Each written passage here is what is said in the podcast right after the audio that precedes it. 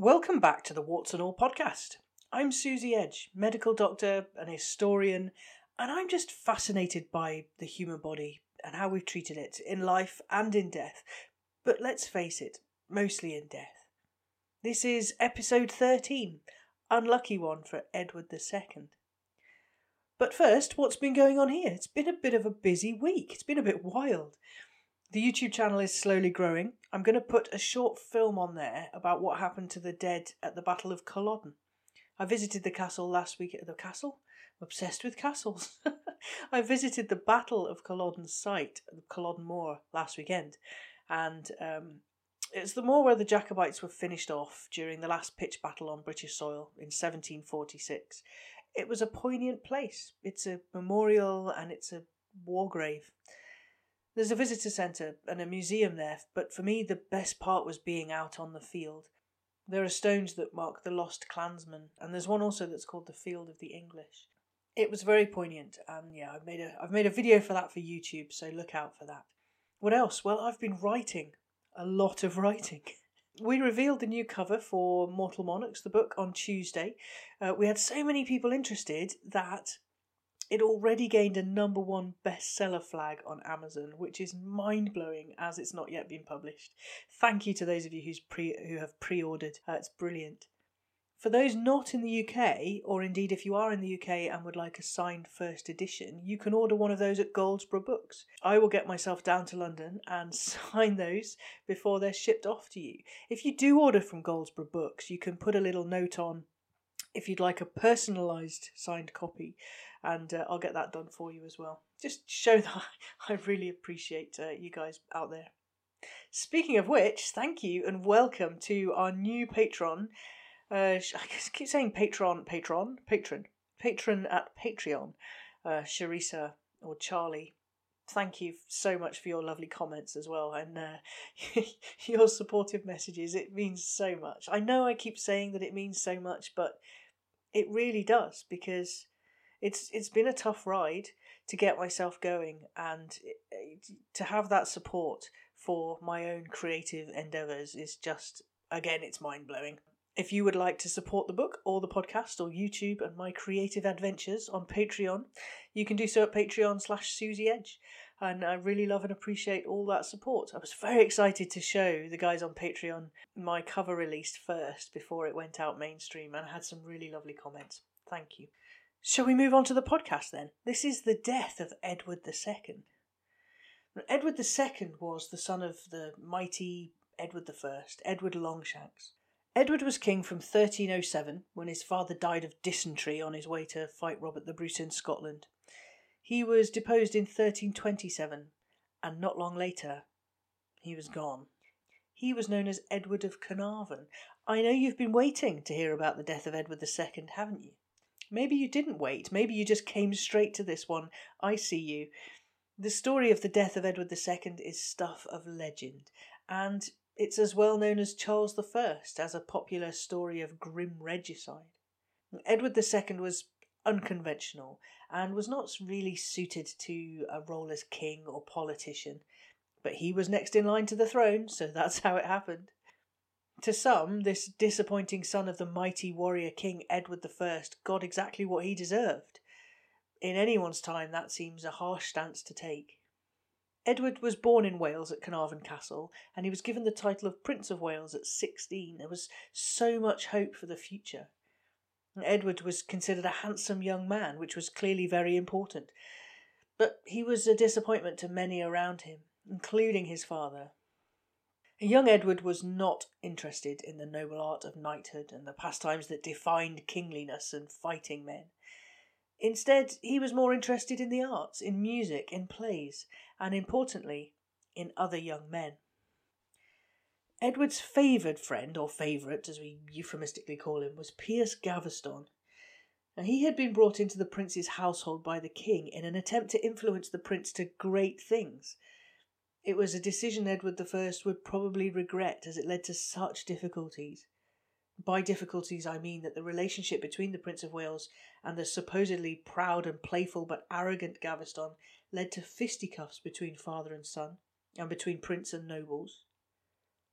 In one episode, old Edward, in a display of outrageous, angry behaviour, held Prince Edward down and pulled out clumps of his hair. He then banished Gaveston from the kingdom.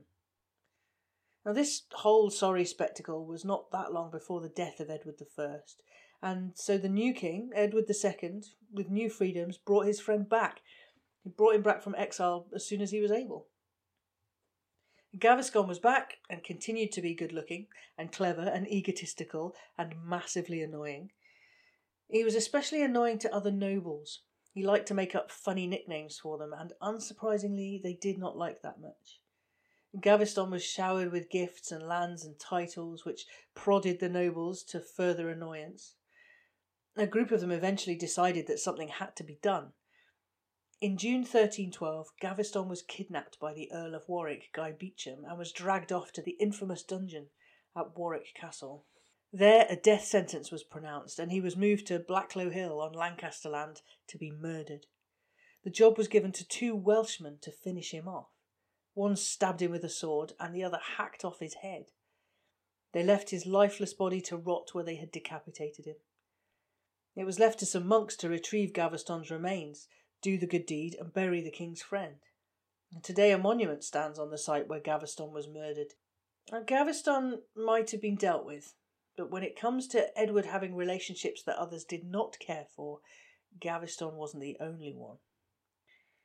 And next came Hugh Dispenser. The Dispenser family had backed Edward, and so the nobles went after them too. Despite his interest in other young men, Edward married Isabella, the sister of Philip IV, King of France, and together they had 4 children.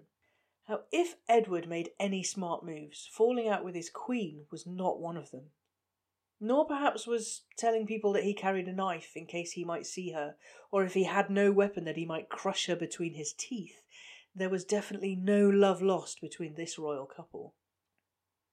Isabella was over in France, away from Edward, when she met up with other English nobles, the ones who had been banished, including Roger Mortimer.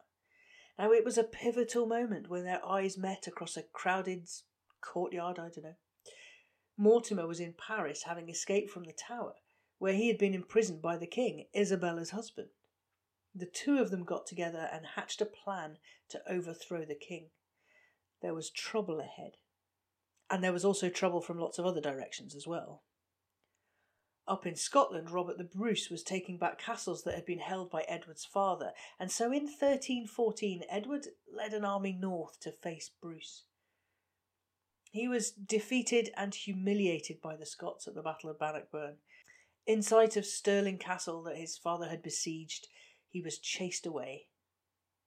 Now, maybe if Edward had taken his father's bones as relics to the fight, as his father had requested, there might have been some military prowess on display. But if there was, it didn't come from Edward II. Having lost in Scotland and in Ireland, having hacked off many with his relationships, as much as his incompetence, Edward II was deposed by Parliament in 1327. Edward's eldest son became Edward III. But he wasn't in any control. He was only a teenager. He was still getting up late and gaming all day, probably. The country was ruled by Roger Mortimer and Queen Isabella. Now, Edward II was held under guard and was moved from castle to castle whilst Edward III ruled. Whilst Queen Isabella and her boyfriend ruled. Edward was moved to Berkeley Castle in Gloucestershire. We do have an account from Geoffrey Le Baker, who wrote of the event some time later, that Edward was deliberately kept in terrible and humiliating conditions, that he was surrounded by the rotting corpses of animals in the hope that he would catch something and die naturally, so there would be no need for someone's hand in it. Edward, though, did not have a habit of doing what people wanted and did not die on request. He was pretty fit, and he was only 43 years old. Deposed kings, though, they're a threat, even under lock and key, and Edward's days were numbered. When Edward did die, of course there were rumours, and nobody knows for certain the details of Edward's death, but the story much loved of generations of schoolchildren is horrific. Now, one sure way of murdering the king and getting away with it without leaving behind obvious marks would be to hold him down onto something heavy and insert a red-hot poker up his insides via his rectum. It would leave no outward signs of harm. I mean, smothering wouldn't either, but, you know. Let us indulge this idea for a moment that the deposed king was dispatched in this manner. It was written that Edward, who was a fit young man, did not have any protracted illness, that he died instantly of something aggressive, maybe a hot iron poker.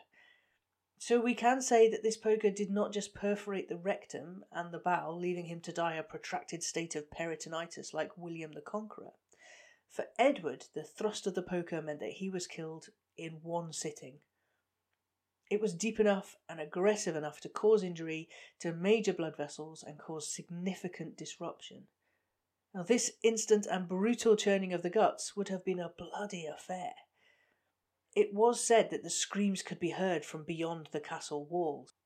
I mean, that doesn't really make sense, to be honest, because if you're going to come up with a heinous way of killing the king by red-hot poker up the bum to prevent anybody knowing what happened, then surely you'd stop the screams being heard outside the castle walls. Hey-ho. The idea of the red-hot poker was embellished and retold time and time again throughout the years. Going around at the time of some of these writings was the story of Edmund Ironside's death. He'd been sitting on a toilet when his assassin struck from underneath, killing him by stabbing him up the rear end. It was also a rather crude commentary made by the monks who were, well, commenting on the consequences of Edmund's homosexuality, not just of the sin itself, but with it the disruption that his relationships brought to the kingdom. No one who ever wrote about the death of Edward II or made a podcast about it saw any first-hand account of the event. We all just build on rumour upon rumour, and frankly, we choose the juiciest bits.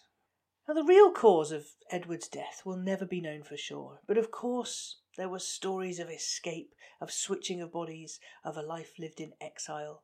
In the 1780s, a letter was found in Italy. It was a detailed account of Edward having escaped to live in Italy. Nobody had explained why such a letter might be written if Edward was killed at Berkeley Castle, and nobody has explained why such an elaborate death story was created if he did escape. An Italian bishop wrote to Edward III, informing him that his father had escaped to the continent, gone to visit the Pope for a bit, and then lived as a hermit in Sicily. As witness protection programmes go, I can think of worse places to be sent. At least it wasn't Stirling. He would not have been welcome there. Most accounts will say that Edward died at Berkeley Castle. Then they'll say that the red-hot poker story is not a likely one. But there are quite a few people who like the story of him escaping. Ian Mortimer tells us that the 14th century embalming practices covered the facial features, and so that's why things were brought into question. See, nobody actually saw the body, apart from those who did the embalming. It was 2 days before Edward III, who was in Lincoln, received a letter informing him of Edward II's death. Now, to be fair, it was quite a trip from Gloucester to Lincoln. It is now. The face and body were covered in cerecloth, which, to be fair, was a normal thing to do in 1327. This would have been done before the arrival of anyone of importance to see the body for themselves and confirm identity. And though it was written that many were brought to see the body, it's very vague how much is many and how close did they get. Interestingly, after Edward's funeral, royal burials were then carried out with the face exposed. Ian Mortimer wrote an account of the dates and timings, concluding that Edward III or any other person of note did not get to see Edward II's body up close and identify it. No wonder there are stories of his escape. Whilst Roger Mortimer was still around, though, anyone publicly suggesting that the king was alive, well, they ended up in prison. However Edward was killed, this story, just like King Harold's at Hastings, has become the mainstay of history classes for every British school child to learn. That is, until someone on the internet then puts them right with a comment that starts, "Well, actually..." Thanks for listening to the Warts and All podcast. That was episode 13, The Gory Death of Edward II. If you'd like to catch up with me online, you can do so on TikTok at Susie Edge, on Twitter at Susie Edge and on Instagram at edge.suze. You can also find me and my supporters on Patreon at patreon.com/SusieEdge. There are details of how you can order Mortal Monarchs book on my website, and in the bio, the links in the bios of all the other social media spots as well. What have we been doing on TikTok this week? Should we do a roundup? This week on TikTok, we've talked about the death of Rasputin. Lots have asked about that one. I made a wee video when I went up to Culloden. We talked about robbing graves and body snatchers. We've talked about Toulouse-Lautrec syndrome, which was the affliction of Colin McKenzie, a character in Outlander. We've talked about the dead brothers of Mary Queen of Scots, and we talked about the death of King John. So there's lots going on over there, lots more to come this week. It would be great to see you there. The Warts and All podcast was written and produced by me, Susie Edge, with artwork by Catherine Edge, and we'll see you soon.